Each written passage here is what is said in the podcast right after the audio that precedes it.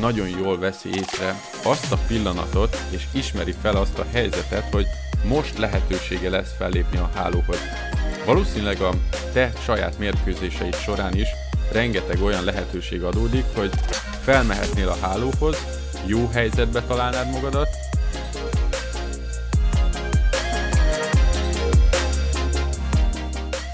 Sziasztok! Köszöntök újra mindenkit itt a Regent Tennis Podcast adásában, Magyarország első számú tenisz szakmai oldalán.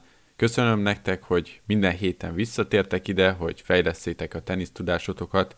A mai adásban egy olyan teniszezőről fogok beszélni, aki mindössze 19 éves, de a pályán mutatott játéka, viselkedése és kisugárzása egy a koránál sokkal rutinosabb játékosra emlékeztet. A friss US Open bajnok és világelső Carlos Alcaraz lesz a téma. Néhány pontban összeszedtem hasznos és tanulságos technikai, taktikai és mentális elemeket a játékából, amiket párat akár te is beilleszthetsz a játékodba. Szeretném megemlíteni még az első nyílt ingyenes webinárt, ahol egy órás előadást fogok tartani, minek címe Hogyan fejlődj a teniszpályán és azon kívül modern edzésmódszerek. Erre szeretnélek meghívni titeket, mert tényleg egy olyan eseményt szeretnék belőle, amiből mindenki tud profitálni amatőr és utánpótlás szinten egyaránt. A részleteket elhelyeztem a leírásban. És akkor visszakanyarodva a mai fő témához, Carlos Alcarazhoz, az első pontban azt szeretném kiemelni, hogy érdemes megfigyelni, milyen szinten ragaszkodik a saját játékához a spanyol. Egyszerűen minden szituációban bízik az ütéseiben, és megpróbálja ugyanazt a stílust belevinni a, a saját teniszébe. Amikor felkészültem erre a podcast adásra, találtam egy olyan kifejezést, a Locker Room Power névre hallgat. A Locker Room az az öltözőt jelenti. A Locker Room Power az egy olyasfajta erő, egy olyasfajta nyomás, amit te már akkor érzel, amikor még ki sem mentetek a pályára, ez akkor fordul elő, amikor ellenfeled nálad jobban rangsorolt, nálad esélyesebb, több mindent ért már el, és ezt gyakran lehet látni, hogy van egyfajta előnyük ezeknek a játékosnak. Ez, ez egy mentális előny, de hogy a másik tudja, hogy kiáll a túloldalon, lehet, hogy túlságosan is tiszteli őt, és nem tudja játszani a saját legjobbját, Na ez a fajta nyomás, ez egyáltalán nem érezhető Carlos Alcarazon, teljesen mindegy, hogy kiáll a háló túloldalán, ő akkor is a saját játékát fogja játszani, megpróbálja a másikra ráerőltetni az ő támadóbb jellegű játékát, és ez nagyon jól is működik. Egyébként azt gondolom, nem szeretem az összehasonlításokat közte és Nadal között, viszont ebben a témában nagyon hasonlítanak, mert annó, mikor Nadal fiatalabb volt, rajta sem volt érezhető ez a fajta locker room power, és ez elég ritka, azt gondolom. A legtöbben azért úgy mennek ki a top játékosok ellen, hogy érezhető rajtuk, hogy nem ők az esélyesek, és ez egy idő után azért ki is rajzolódik a, a mérkőzés során. Szóval a tanulság ebből mindenképp az lenne, hogy nem szabad túl tisztelni az ellenfelet. Tisztelni kell, szabad az ellenfelet, viszont túl tisztelni nem érdemes, mert az rámehet a játéknak a rovására. Egyébként Alcaraz néhány héttel a US Open megnyerése előtt nyilatkozott egy olyat, hogy nem félek kimondani, hogy Grand Slam tornát akarok nyerni, tudom, hogy nem lesz egyszerű, de megteszek érte mindent. Azt gondolom, hogy ez a magabiztosság szükséges minden szinten. Ez nem nagy képűség. Ha nem hiszel magadban, akkor igazából nem fog menni, és ehhez nyilván nem, nem azt mondom, hogy mindenkinek fel kell ö, állítani egy ilyen célt, hogy ők Grand Slam-et fognak nyerni, mert az nem lenne reális. Viszont reális célokat, elérhető, challenging, azaz, azaz kihívással teli célokat felállítani, azt igenis szükséges, és utána ilyen magabiztossággal, ahogy ő is haladta a saját céljai felé, így kell haladni mindenki másnak is előre.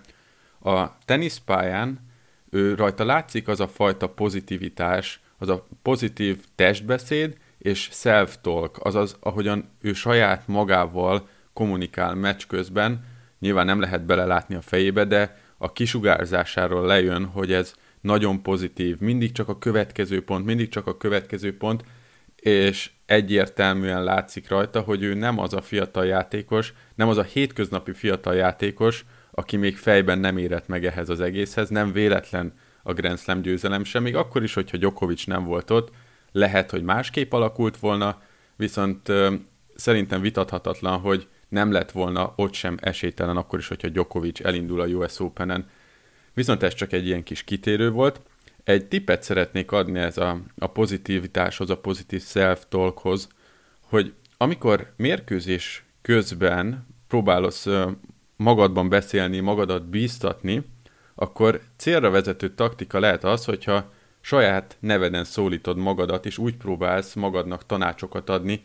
Lehet, hogy így elsőre egy picit furcsán hangzik, de hidd el, hogy működik, és sokkal pozitívabb lesz az egész, sokkal jobban el fogod magadnak hinni azt, amit szeretnél magadnak bíztatásként mondani, úgyhogy ezt mindenképpen szeretném javasolni, mert, mert beszokott válni. És még egy dolog, ami ide a pozitivitáshoz erősen kapcsolódik, az a fajta harciasság, az a küzdeni tudás, ami benne van, és ez is tanulható, nem egyszerű, viszont tanulható, és meg kell próbálni arra koncentrálni, hogy minden helyzetből van még esély visszajönni. A, a tenisznek a számolása, a számolási ö, folyamata az, az megengedi az, hogy nincsen vesztett helyzet. Igazából a fociban lehet azt mondani, hogy ha valamelyik csapat 3-0-ra vezet, akkor onnantól kezdve az esélyek a fordításra már nagyon haloványak.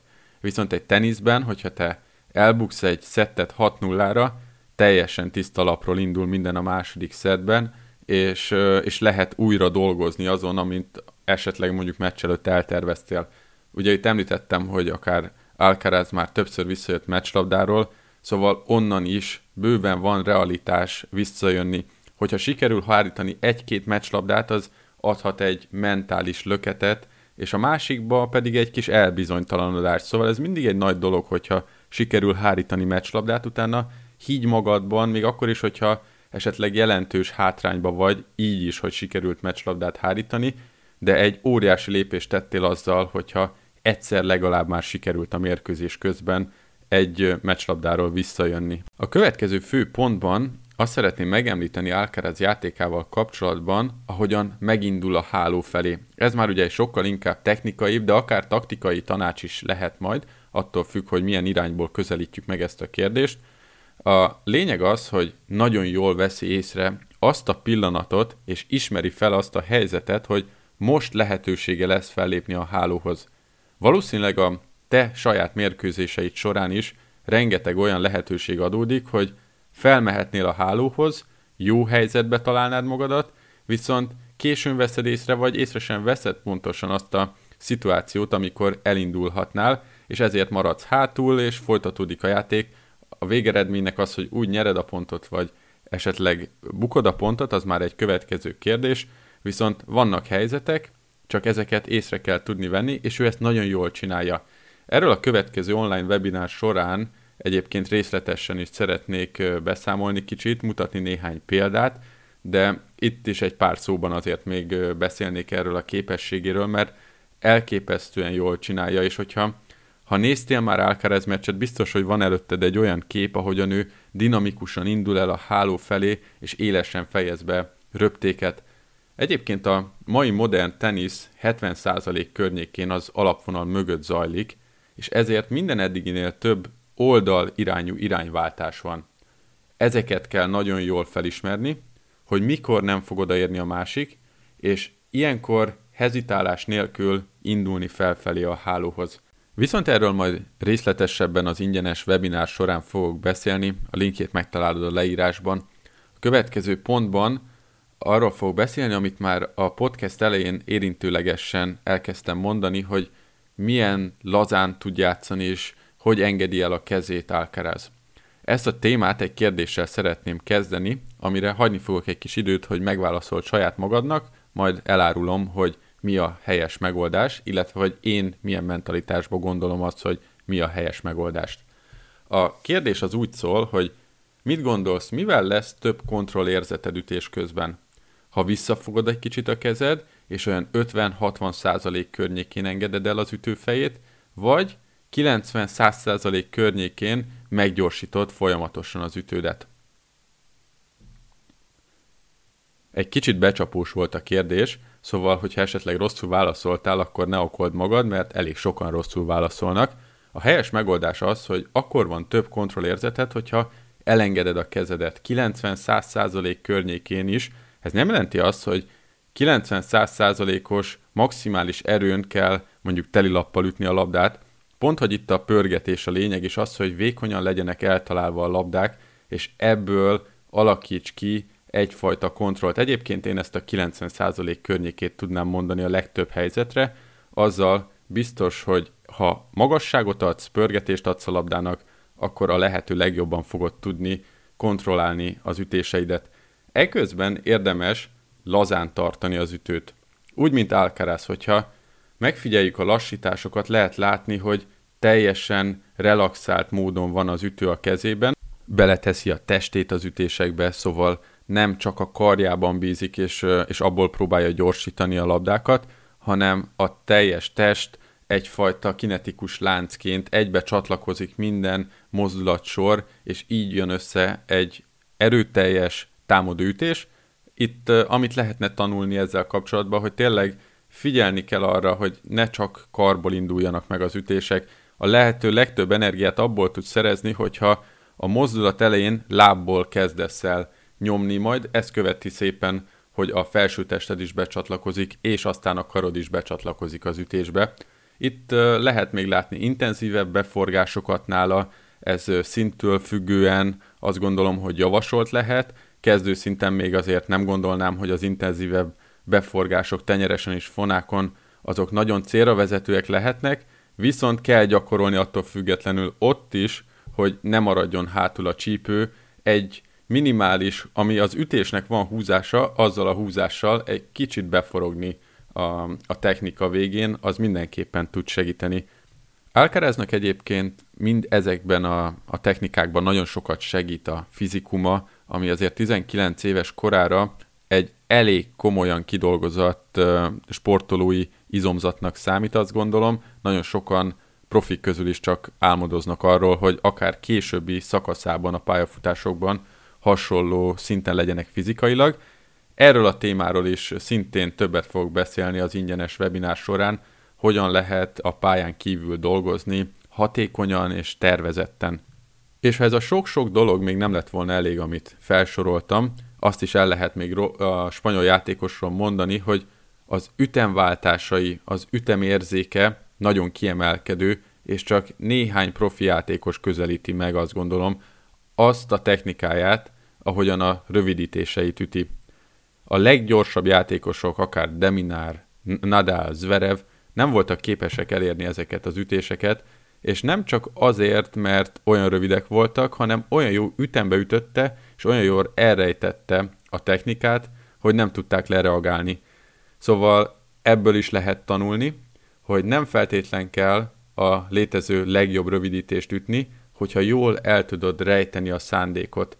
A legtöbbször ezt próbálom átadni a saját tanítványaimnak, hogyha rövidítenek, nem kell óriási kockázatot vállalni, nem csak az lehet jó rövidítés, hogyha 10 centivel a hálótól pattan le a labda, hanem lehet egy olyan rövidítés is jó, mint például lehet, hogy sokan emlékeztek arra a Federer rövidítésre, még a Berdik ellen ütötte, nagyon magasra fölment, szóval, hogyha az egy rossz ütembe lett volna ütve, akkor könnyedén elérte volna Berdik az ütést, viszont annyira jól el volt rejtve, hogy Berdik állva maradt az alapvonalon, és akkor visszatérve befejezve a mondatot, amit az előbb elkezdtem, hogy nem kell 10 centivel a háló mögé ütni, hanem csak nagyon jó ütemérzékkel érdemes ezt a technikát előhúzni, és a váratlansági faktort megtartani benne.